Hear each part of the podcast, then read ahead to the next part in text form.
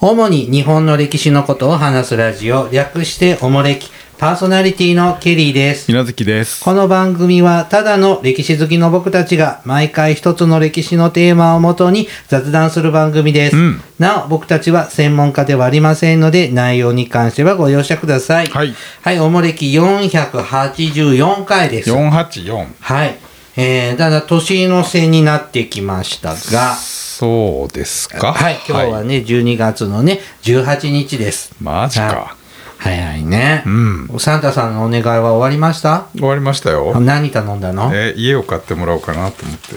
うんと、サンタさんもインフレには困ってるでしょうね。ねえ円安にもね、困ってると思いますがそうね。さあ、今日はですね、 えーっと、まあ雑談はやめといて、やめて。はい、あの、今日は歴史ニュース特集をやってまいります。出た。はい、えっ、と、新聞に載ったね、日本史、主に日本史にまつわるですね、ニュースを紹介して、ワイワイと喋る、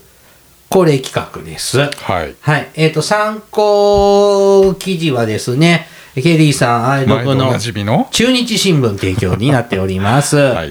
はいい。じゃあ、みなずきさん、まず1本目、どれにしましょうか。まあ。じゃあ、ちょっと。はい。これで。はい。令和4年10月25日の記事です。はい。旧国鉄485系年内で巻く。旧国鉄時代の花形特急用電車だった485系を唯一運行する JR 東日本が年内に全ての車両の運用を終えることが明らかになった。485系を中心とするシリーズは最初の東京五輪が開かれた1964年に登場。交流と直流の両方を電車、電化区間を運転でき、主に本州と九州で特急列車として幅広く活躍した。はい。そういう列車が完全引退うん。しちゃうんですか。うん。 485系、もうなんか、ザ・国鉄時代の特急っていうそうですね。感じですけど、うんまだ走ってたんですね。まあ、もうこの顔じゃないけどね。もう改造したやつですけどね。改造しうんた、あ、この、ちょっとち新聞に載ってるのは、あの赤と白の本当に鉄自体のじゃないでしょすね、うん今これ色塗り替えられて、色だけじゃないでしょなんか顔も変わってるでしょあ、整形もしてるんだ。うん整形ああまあ、いわゆる国鉄が時代に作られた車両の花形はもうみんなない。まあ国鉄時代ねだってもう東海って全滅でしょ、全滅ですね。ねえもう東日本でももうほぼないでしょ、もう30年経ちますもんねう。ん JR に変わって30年以上になるんだもんね。そうですね、うーん。そりゃ、ボロボロだし、新幹線だって、その JR 発足当時、100系とか出300てきた300系だけど、もう絶滅だもん300ね系。なくなったもんうね、ん、 500系だってもうないもんねんか東海からは追い出されちゃったしね最近ローテーション早くないここんなこんなもんまあまあまあいやまあなそういう作りみたいですけどね今の車両ってあーその軽いよね。もうそのね一定年数で回していくっていうややり方に変わったんでしょうけどね、でも新車が入るのはちょっとワクワクするね、うんまあまあ嫌な気分はしなういねん、 でもレトロなのがなくなるのは寂しいね、うんもうないでしょう、もう諦めたあーまあね、まあ、十分楽しめる時代を楽しんだからね一緒にあれだよ北海道行った時乗ったやつだよこれどれどどれの白鳥白鳥あ白鳥ねうん乗った乗った延々と延々と10時間以上乗ったやつね そうですうよ、んもうあんなの旅できないもんねないもんねもうねえはいね今年鉄道150周年ですからね開業そうですねまあこういうちょっと国鉄時代古きものも去るのもまあまあまあまあ仕方ないまあねねまあそういうものもんですからものですよねうんでも蒸気機関車まだ頑張ってるじゃんねでもなんだ九州のあれはもうやめるって言ってたねああ、そうですか、もう。 8 8686だっけうもん。うダメだっつってね J 山口号もほら C57 ってうん前のやつってもうなんかダメになっちゃって、あ今デそうゴイチになったでしょ、うん、もう、100、あと100年は無理なのかね、SL って。うんねやっぱりねもうメンテナンスっていうか、まあね、やっぱりどんどん部品を交換していかないといけないしね最終的には見た目は当時のものだけど中身は今のあもあのだとってか九州のあれなんかそれじゃあ遊ぼういってあれなんあかー見た目はそうだけど中身ボイラーとか全部入れ替えたでしょああそうなのもうそうしかなる仕方ないよね、だってほあのビルなんかもそうじゃんねそうレねトロなビルそもうそうそう表面だけは残して中身は今のになってたあれり雑誌になってみたいな、まあね、まあそういうもんだわねはいはいじゃあ続いてのニュース鉄道からはちょっともう終わり、はいこれはい、えーっと、令和4年9月10日のニュースです、記事です。はい国内最古の文字、正体は油性ペン。えー松江市って島根県ですね。そうですねえー松江市の和綿山遺跡で出土した弥生時代中期、うん後半、西暦でいうと紀元前後、はい2000年前、2100年前のうん石製品の国内最古の文字説がある黒い線について、うんラマン文庫分析で、油性ペンのインクだったと結論づいていたことが分かった。うん異物整理の際に誤ってついた可能性があるという。石製品の大きさは9センチ ×7.5 センチ、厚さ1.5センチ。松江市教育委員会は発掘報告書で砥石としている。弥生から古墳時代の硯を研究している福岡市埋蔵文化センターの久住武雄文化財主事が、えー石製品の、えっ、と、板石硯、うん岩石硯と判断した上で、裏面にある黒い線は縦書きの2の文字、かんあ縦書きの2文字。うんで、上は、あの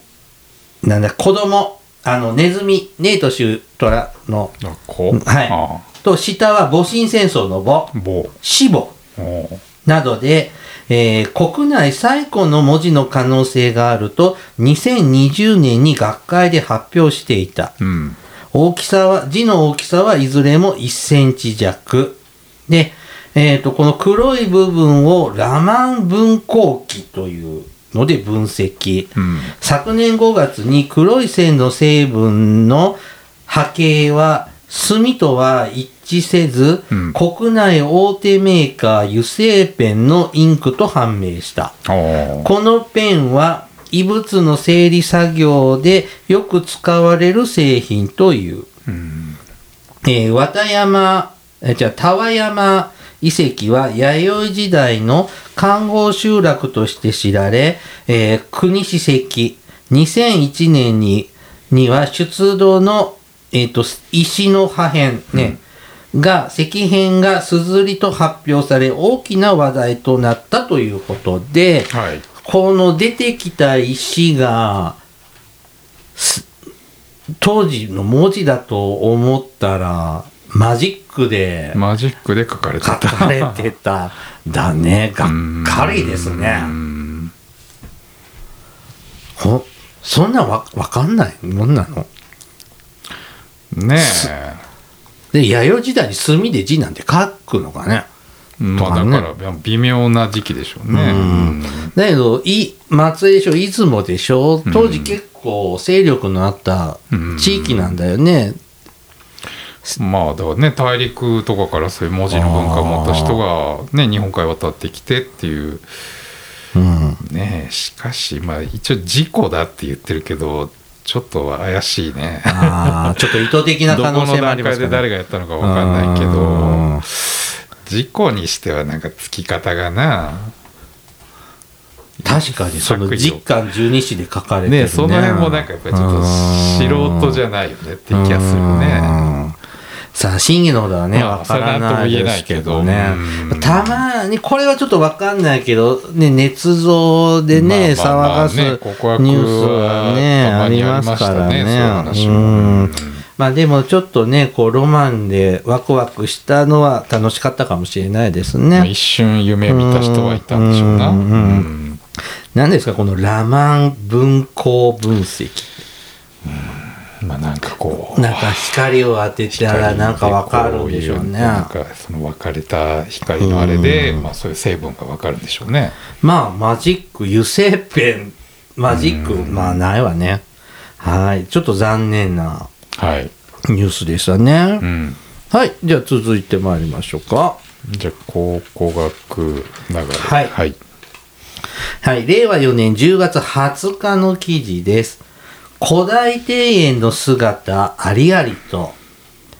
日本初の本格的宮廷庭園、飛鳥京園地を中心に、古代の庭園の成り立ちや役割を紐解く特別展が、奈良奈良県立橿原考古学研究所附属博物館で開かれている。飛鳥京園地は、えー奈良県飛鳥村にある7世紀後半の広大な宮廷庭園跡。うん。 1999年に、えーと、同研究所の調査で発見された。同園地から出土した土器や木管のレプリカのほか、こえーと古代の別の庭園から見つかった資料約430点がこの特別展で見られます。奈良時代の園地から出土した酒や相撲と墨書きされた土器や駒、琴の音を調節する琴字も展示。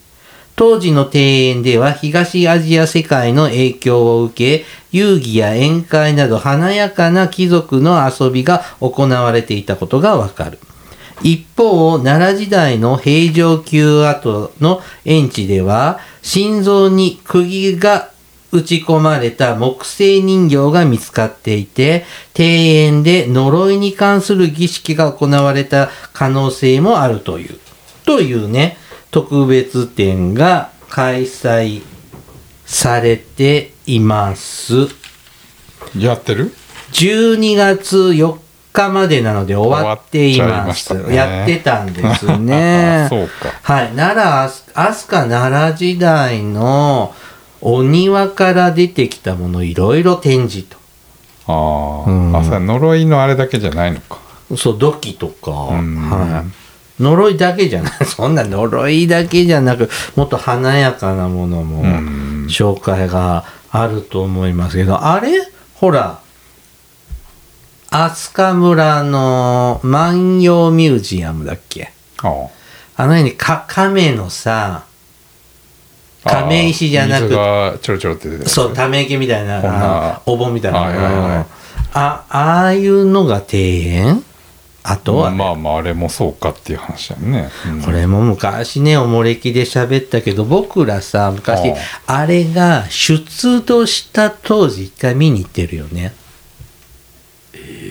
行った行った行った。飛鳥に飛鳥に行った、だね行った。木管埋めたやつでしょ埋めたやつ、埋めたや つ。そうそうそうそうそうそうそうそう。あれあの頃かあの頃ですよ。であ、ー出てきてさ、あほのう主戦石とか、朝霞船石ねうん坂はいはい船、すね、あのーあの辺で出てきて、当時タダで見れたんですよ。あーで今って囲い坂船石の下のとこそうそうそうそう。でで、今行くとさ、そこ囲いでさ、入場料何百円か払ってさあ、ー見せてもらうようになってるよね。だってあの頃は本当に発掘直う後でしょ、あん、ーへえって見てそしてそしてで僕もだからその水無月さんたちと一緒に行った後何十年ぶりかにあー行ってあーって今お金取るんだって払ってみたらほうなんか石がさ黄ばんでたっていうかちょっと赤みがかっててあさ、ーそうだねなんか汚くなって前もっと白く綺麗だったのにって言って紫外線の影響かな。水のあれでしょ赤っていうかあのであー金気が多い水だからああなるんでしょっていうのでね、なんかあれ、うんこんなんだっけって思ったのがありますけど、まあ、いやー飛鳥も随分行ってないなあちょっとそうですかん10年20年行ってないんじゃないかなあれ以来行ってないってことじゃん。いやそれにがっつりまあなんかちょろちょろは行ったことあるけど、うんがっつり飛鳥回るなんてのは本当に全然行ってないねまあね、今行くとしんどいね。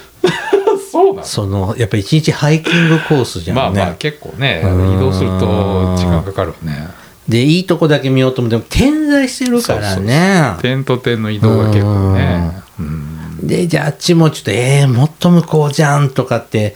なるから、で、道路も結構良くなってんだよだいねぶ。良くなったね昔なんかあれ、こん昔本当にあぜ道みたいなとこをねうん歩そういてそいそううっそうて無人販売所とかがあってまあ本当今に、友人だよね。ねだいぶ綺麗にはなったあよのね石舞台のとことかもさ、うなんか道の駅みたいになっそうそうてそさ、う野菜売ってるよ。うん。そこは前は行ったことがあるうんあそこ、あそこで古代米カレーを食べて。ああ言ってたうん。あの辺からケリーさん古代米ブームですね。あそういや最近ね気づいたんですよほうそのうち雑穀米でだいたい赤米黒米がほ多めに入ってんですけほどうあれね炊きたてよりねほ冷めた方が美味しいうあそうなのあの冷めきっちゃうとダメだけどほうあのちょっとほんのりぐらいが良いうんそうするともちもち感が増してお赤飯みたへいーあそうななんやなんかそれにごま塩かけるとむっちゃうまいのようんなので最近炊いたら保温にせずああちょっと冷まして、うんうんぬるいぐらいが良いそうそうそうそう。で、なんかおこわみたいになるとちょっと贅沢な感じしないじゃあおこわ炊けよああれもち米でしょもち米炊けばいいじゃんまあそうだね。いや、いいんです。雑穀米で。うん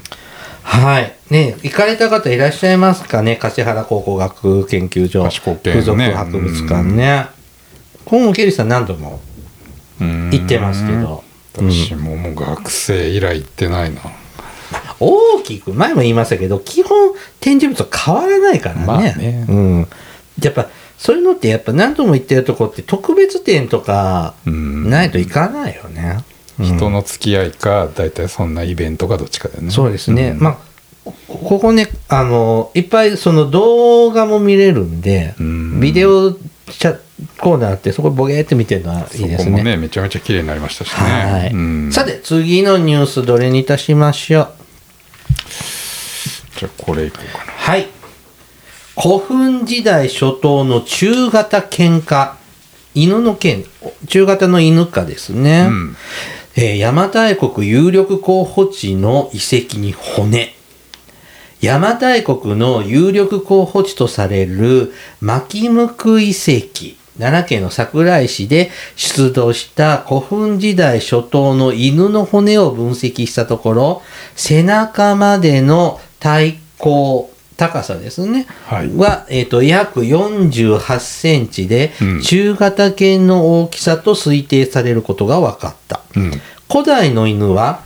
小中あ違う小中小中中大大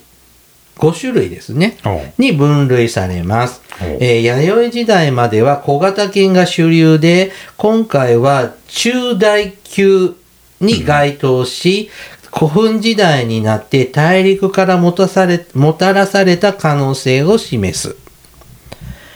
犬は縄文時代から番犬や猟犬として飼われ、弥生時代には食用の家畜とする習慣が伝わったとされる。うん出土した骨には解体された痕跡はなく、溝の底からまとまった状態で見つかったことから、儀礼のために備えられた可能性があるという。うん古墳時代では白宮北遺跡、うん大阪府の四条縄手市地で名ねはいもう、えー、とここでも、えー、と5世紀中頃の中型犬の骨が出土しています。うん牧向遺跡は3世紀初め頃出現した巨大集落跡、卑弥呼の宮殿説、宮殿のがあったという説のある大規模な建物跡や運河の跡、うん九州から関東に至る各地の土器が見つかっており、初期大和王権が築いた都との見方が強い。ということで、はい巻き向くで犬が出てきた。犬の巻き 骨ムクで犬が出てきた 犬の骨が出てきたんですね。うん昔い小型犬しかいなかったんだ。小型犬っていうのはどの程度だわっけかんない。だってこの、こその、の子が何何センチだったっけえーっと、ごめんなさいね。これがですね、中くらいの犬よ。た体長いくらって言ってたっけこう48センチ。あーこ、こ、ここれぐらいですか。まあまあ犬っぽい大きさです、ね、柴犬とかそうだねんうん。チワワみたいなやつだね小型小型犬っていうのそうだね。あうちそれよりなんかヨーゼフみたいなのとかさジョリーみたいなのとかは一回憧れたーどういうこと買ってみたいってこと、うんあの大きいのああなんかジョリーとかと一緒に旅したいとか思わなかった およくジョリー追われちゃうけどねそやなビスケットを半分ずつ分けて、うんあれねあのチップは無視されんだよねあの歌ねあジョリーと僕とで半分っこだけ半分っ子どやなチップって小型犬いるじゃんあセバスチせやャンせや。なんでさ、なんでジョリーだけなのって思って、あの歌ちょっとダメだと思った。うん。テキテキテキテキテキテキテキテキジョリージョリージョリーでね。ですねうん。まあ私はヒゲ剃り後はジョリジョリしてます。ああ、いまあ落ちたねどうこれどうなのね番犬としてなのかっていうとしょかななんか墓に埋めら溝に埋められたって書いてあるけどねあ食用の可能性もあるしねー儀式生贄的なものかっていう話なんだねそれもかわいそ埋葬うでだはなないんだうねん溝にあったっていうからねだってうん集落跡だから墓じゃないでしょうんまあそうやな、うんでもあんまり出てこないんだねうんうん、紀州犬とかさ秋田犬とか土佐犬とか言うじゃん在来種って、ねまあまあ日本の犬ね、うん、あれ在来種なの在来種じゃないんだなんかいろいろ交配まあをだからし縄て、文時代からいたのはまあそうなんでしょう、まあ、そのことは大陸からのいろんな犬が入ってきたりして純粋なそんな縄文犬なのかしらさ紀州犬とかはあのほら犬ってさ本当にそのセント・マーナードとかさうんヨーゼフとかジョリーみたいなさうんでっかい犬いるじゃんうん今手のひらサイズみたいな犬もいるじゃんちっちゃいのにねちっちゃいのいるじゃんでも猫ってさうんこんなに大きさ違わないよね犬って大小そうかさ猫もまほらあのめちゃめちゃごっつい猫いるやんメメインクーンだっけそんなのいるのキャッシー先生飼ってはる猫あのめちゃめちゃごっつい猫えでしシょーマちゃん猫飼ってんのあそうなのに今2匹目来たんだよあそうよく知って るいやツイッターで見るあそうなんですよマクロ系の子がえここんでっかいのいるのこんなのいや犬みたいなめちゃめちゃごっついやつやで、まあ、キャッシー先生のはそんな大きくなかったかもしれないけど、えーでもさそそれ猫猫猫家猫科なじゃのないよ、猫うんトラとかライオンじゃない、うんでもさちょっとでもここんなセントバーナードいでやでやっかぱそくないでしょこまではいかんでも結構なんかテレビで見たらやつとかめっちゃごっついああやつやっそたうでそそれでも犬ほど差ないでしょ大小そうかななんか違うあ逆にちっちゃい猫っていないかあんまりだだいたいさ膝に乗っかるぐらい猫サイズよでりちさっちゃい猫ってあんまりいないかね、うんちっちゃいのもばバカでかい猫もいないでしょ、でもも犬はバカでかいのからバカちっちゃいのまでいるじゃん確かにねそれはなんかやっぱ品種改良の年月が違うんだってよってペペットの学校の先生が言ってただだってねい年数から犬と人間の付き合いって古いじゃんほうもう何万年ものほう付き合いがあるわけよほなんか原始人石器時代うのほなんかヨーロッパのかどっかの墓でうさほその原始人ギャトルズみたいな時代うのほこう墓が出てきてそこに犬も出てくるんだうへーあ違うかな、まあ、ともかくなんかそれぐらい、はあうん何万年も付き合ってるんだってほうでも猫っておもれきでもやったけどほうあのもうそのエジプト文明の時代だからあー5 6千年の付き合いよあ犬は万年単位だからおうその間の品種改良は長いからやっぱ小型犬とか大型犬とかさ、まあへー出てきてる猫はまだ開発途中だ、開発途中そうらしいよお。ーでもねあのーホームセンターとかさ大型ショッピングモールとか行くとさ、うんペット屋さんあるじゃん。そうですねあそこでさワンちゃんとかニャンちゃん見ると可愛いけどかわいそうだよね。なんかねねんで高いし買ってあげようという金額じゃないしさうんあれ売れなかったらどうすんだろうね。ねまあいろいろ残酷な話も聞きますねフランスじゃもう禁止なんでしょペットショップでね。ねそうなのかなねでもこうに日本人も犬との付き合いが長いっていうのはこれでわ明らかになったってことだよね。うんうんまあ縄文から付き合いがあってねえうんということですね。まはたいこれがね、卑弥呼邪馬台国の発見につながるといいですね。うん行ったことある巻き向く遺跡って、巻き向くはあるよ何ある楼閣のあるとこ巻き向くあのくるくるの楼閣があるとこあれはカラコ鍵遺あそう跡だかねな、まあまああの辺ですよねね三輪は違うんでしょ、うんまあまあ近いとこですけうどん、ね、あの辺だね、さあじゃあ次参りましょこれあとどれぐらい行くんですかううんあと15分ぐらい15分うーんじゃああなたの木はい、はい恐竜の足跡1000個以上年末にふさわしいニュースですねどういうことはい。えっ、と、岡山理科、岡山理科大恐竜、あ、ごめんなさい。岡山理科大恐竜学博物館のほう石垣忍館長らが、らの調査隊が、モンゴルの研究所と共同で6月、ゴビ砂漠の南東部や中央部で実施。石垣館長によると、見つかった足跡や、えっ、と、行く跡で、なんていうのこれ、業績行く跡っていうのああでしょうなこまあ、その歩いた方まあまあ多向分そうでしょでうねね、はが、えっと、約9000万年前から7000万年前の白亜紀末期のものとみられ、体長6から、えっと、25メートルほどの恐竜、そう植物食恐竜、えーティタ、ティタノサウルス類うんなどが残したものと推定される。えー前足の足跡は後ろ足で踏みつぶされていることがあるため、えー残りにくいとされているが、前足と後ろ足が揃った、えー功績も複数あったってことで、うん恐竜の足跡がモンゴルで見つかりました。お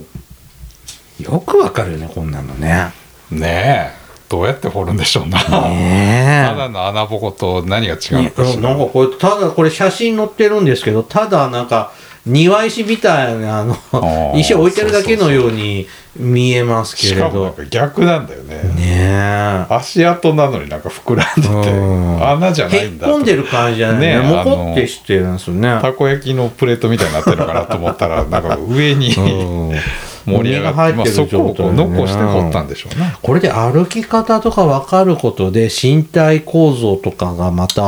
解明するってことですあーよそうやねだってもう僕らの子供の時の恐竜ってゴジラじゃんそんなことないだってティラノサウルスなんか僕の子供の頃と今のティラノサウルスちゃ違うじゃん昔のティラノサウルス違うゴジラみたいなこんなこうなんで日本足と尻尾でさせそうそうそうそドスンドスン今違うじゃん違うのうん違うよどう違う今鶏みたいな歩き方してる鶏 みたいなってことえー、日本足で歩いてるのえみに日本足で歩いてたじゃんい昔からやーちょっとちょっとあのなんていうのちょっと待ってねティラノサウこうティタノサウルスっていうのはティラノサウルスとは違うの、な似たようなもんなんじゃ ないほんまかいなうんちょっとそんなに詳しくないんですけどまた恐竜好きちゃあのう好きだけどさあのほら今の恐竜ってこんな感じじゃんあわかあるこういうね そうそうそうそうそうだからよきこういう横から見ると足があって尻尾と頭で T 字型になってるじゃん。昔はゴジラみたいな立ってこういう感じかそうそうそうらそこういうあーそうそうそうそう腰そうそうそうそうあーなるほどうんだねからそういうのも違うじゃんねあそれはだからそうです足跡とかからそうそう分かってく感るんで覚しょとかでこういううん歩き方だとかわかるわけねすごいと思わな、こんなんさ何千万年前の生き物だよ何億年ってことだねねえこういろいろ分かってこの人たち偉いよねへえ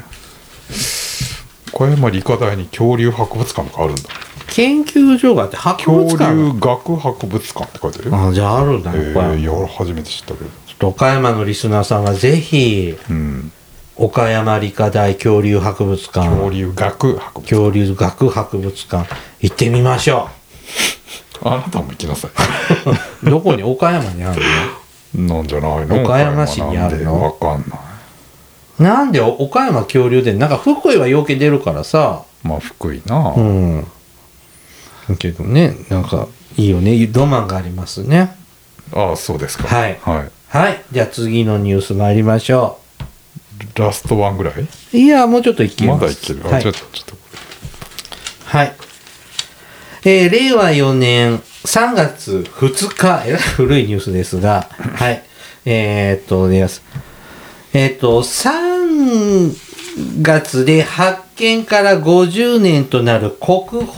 高松塚古墳壁画をテーマとした展示が関西、関西大博物館で、えーっと、開かれました。1972年、関西大助教授として発掘を指揮した子、なんていうのこれ。ん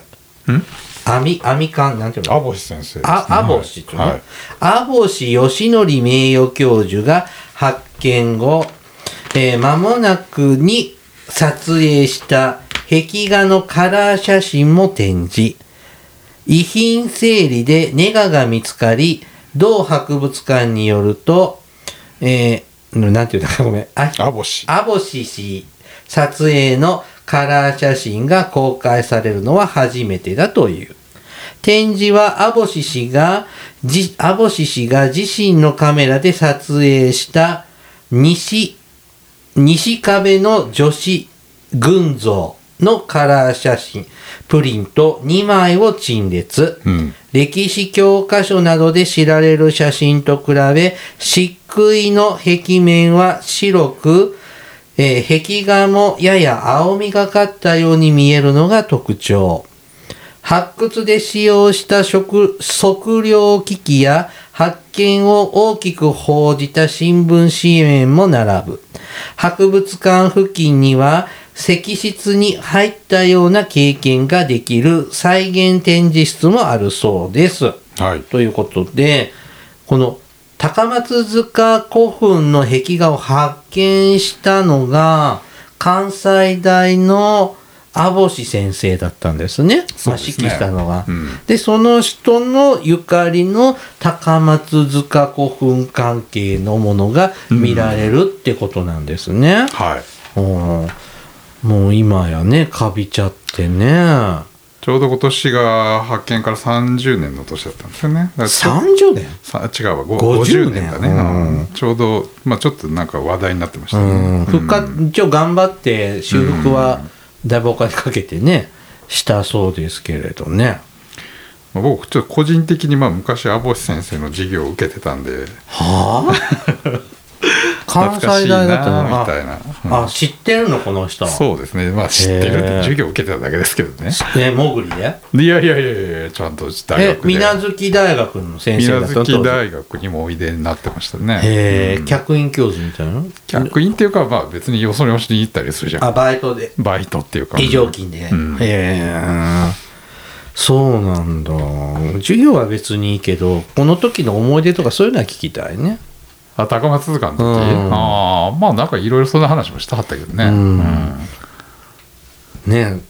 えもうお亡くなりになったんでね。 2006年かなあじゃあもう20年近くもう前はねいだいぶ前でうーすねん。えー、水無月さん20年前大学生だったんですか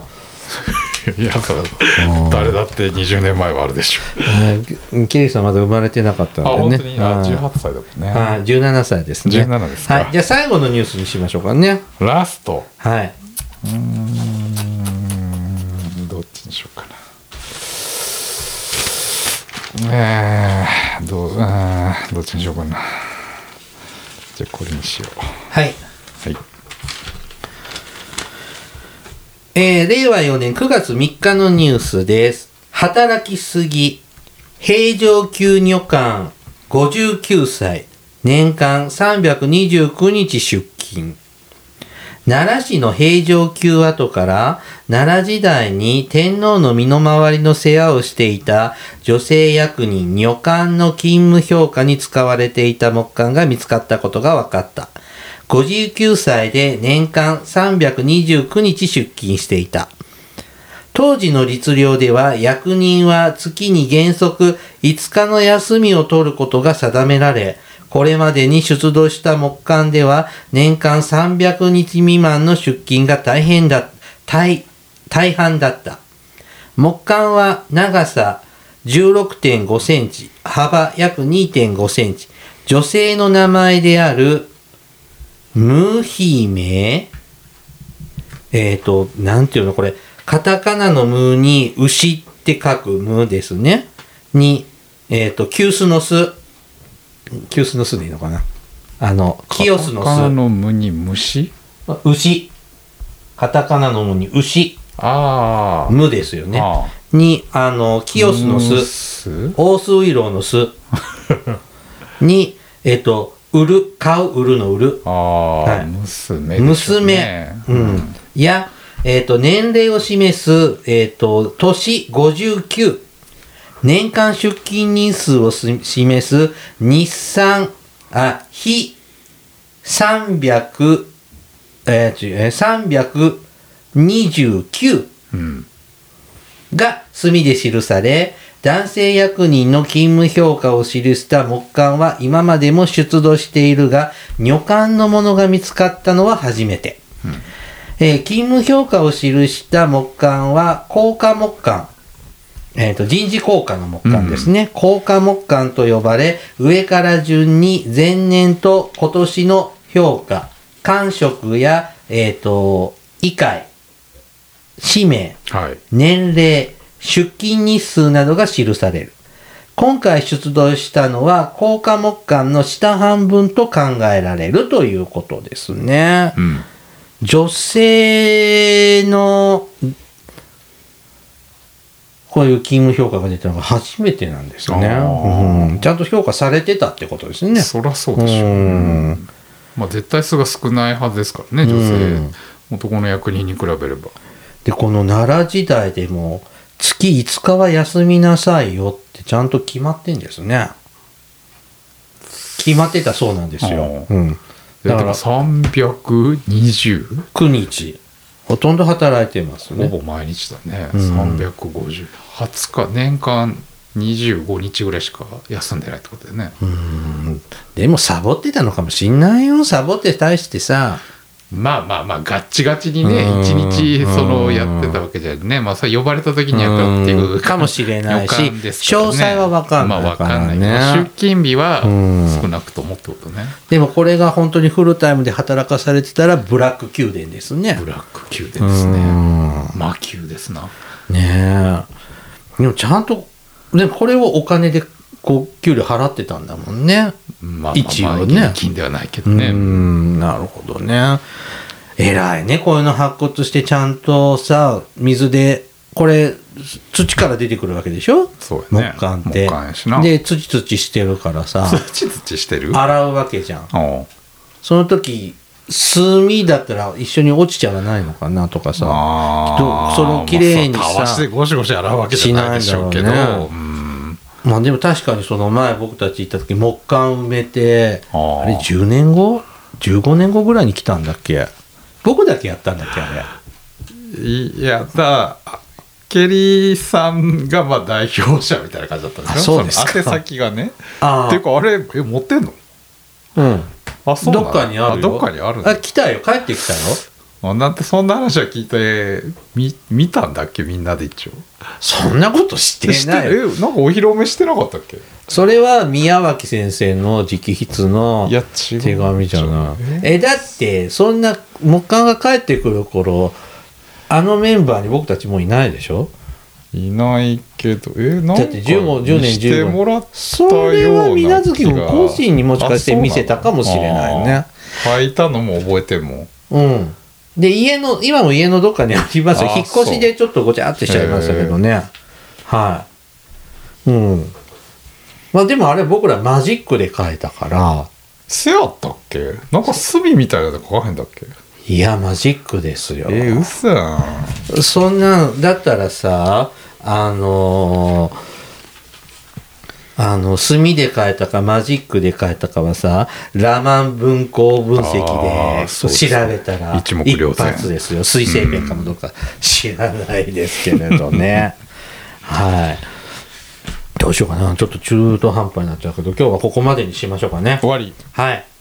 えー、っと今日はねここまでにいたしますあ、はい終わり、はいあ手紙なしねお手紙はちょっと時間が中途半端なので、ちょっと今日はお休みさせていただきます。はいはい、おもれきではですね、リスナーの皆様からのお便りを募集しています。あの時代に行ってみたい、あの人に会いたい、おすすめの歴史漫画や歴史小説、大河ドラマなど、歴史ドラマや映画の思い出や感想、戦争の体験談など、いろいろとお便りテーマがあります。詳細は各エピソードの説明をご覧ください。番組へのお便りは E メールまたは Twitter のダイレクトメールでお送りください。メールアドレスはおもれき2013 gmail.com Twitter はひらがなでおもれきと検索してください。はいではまた、ポッドキャストでお会いいたしましょう。さようなら。さよなら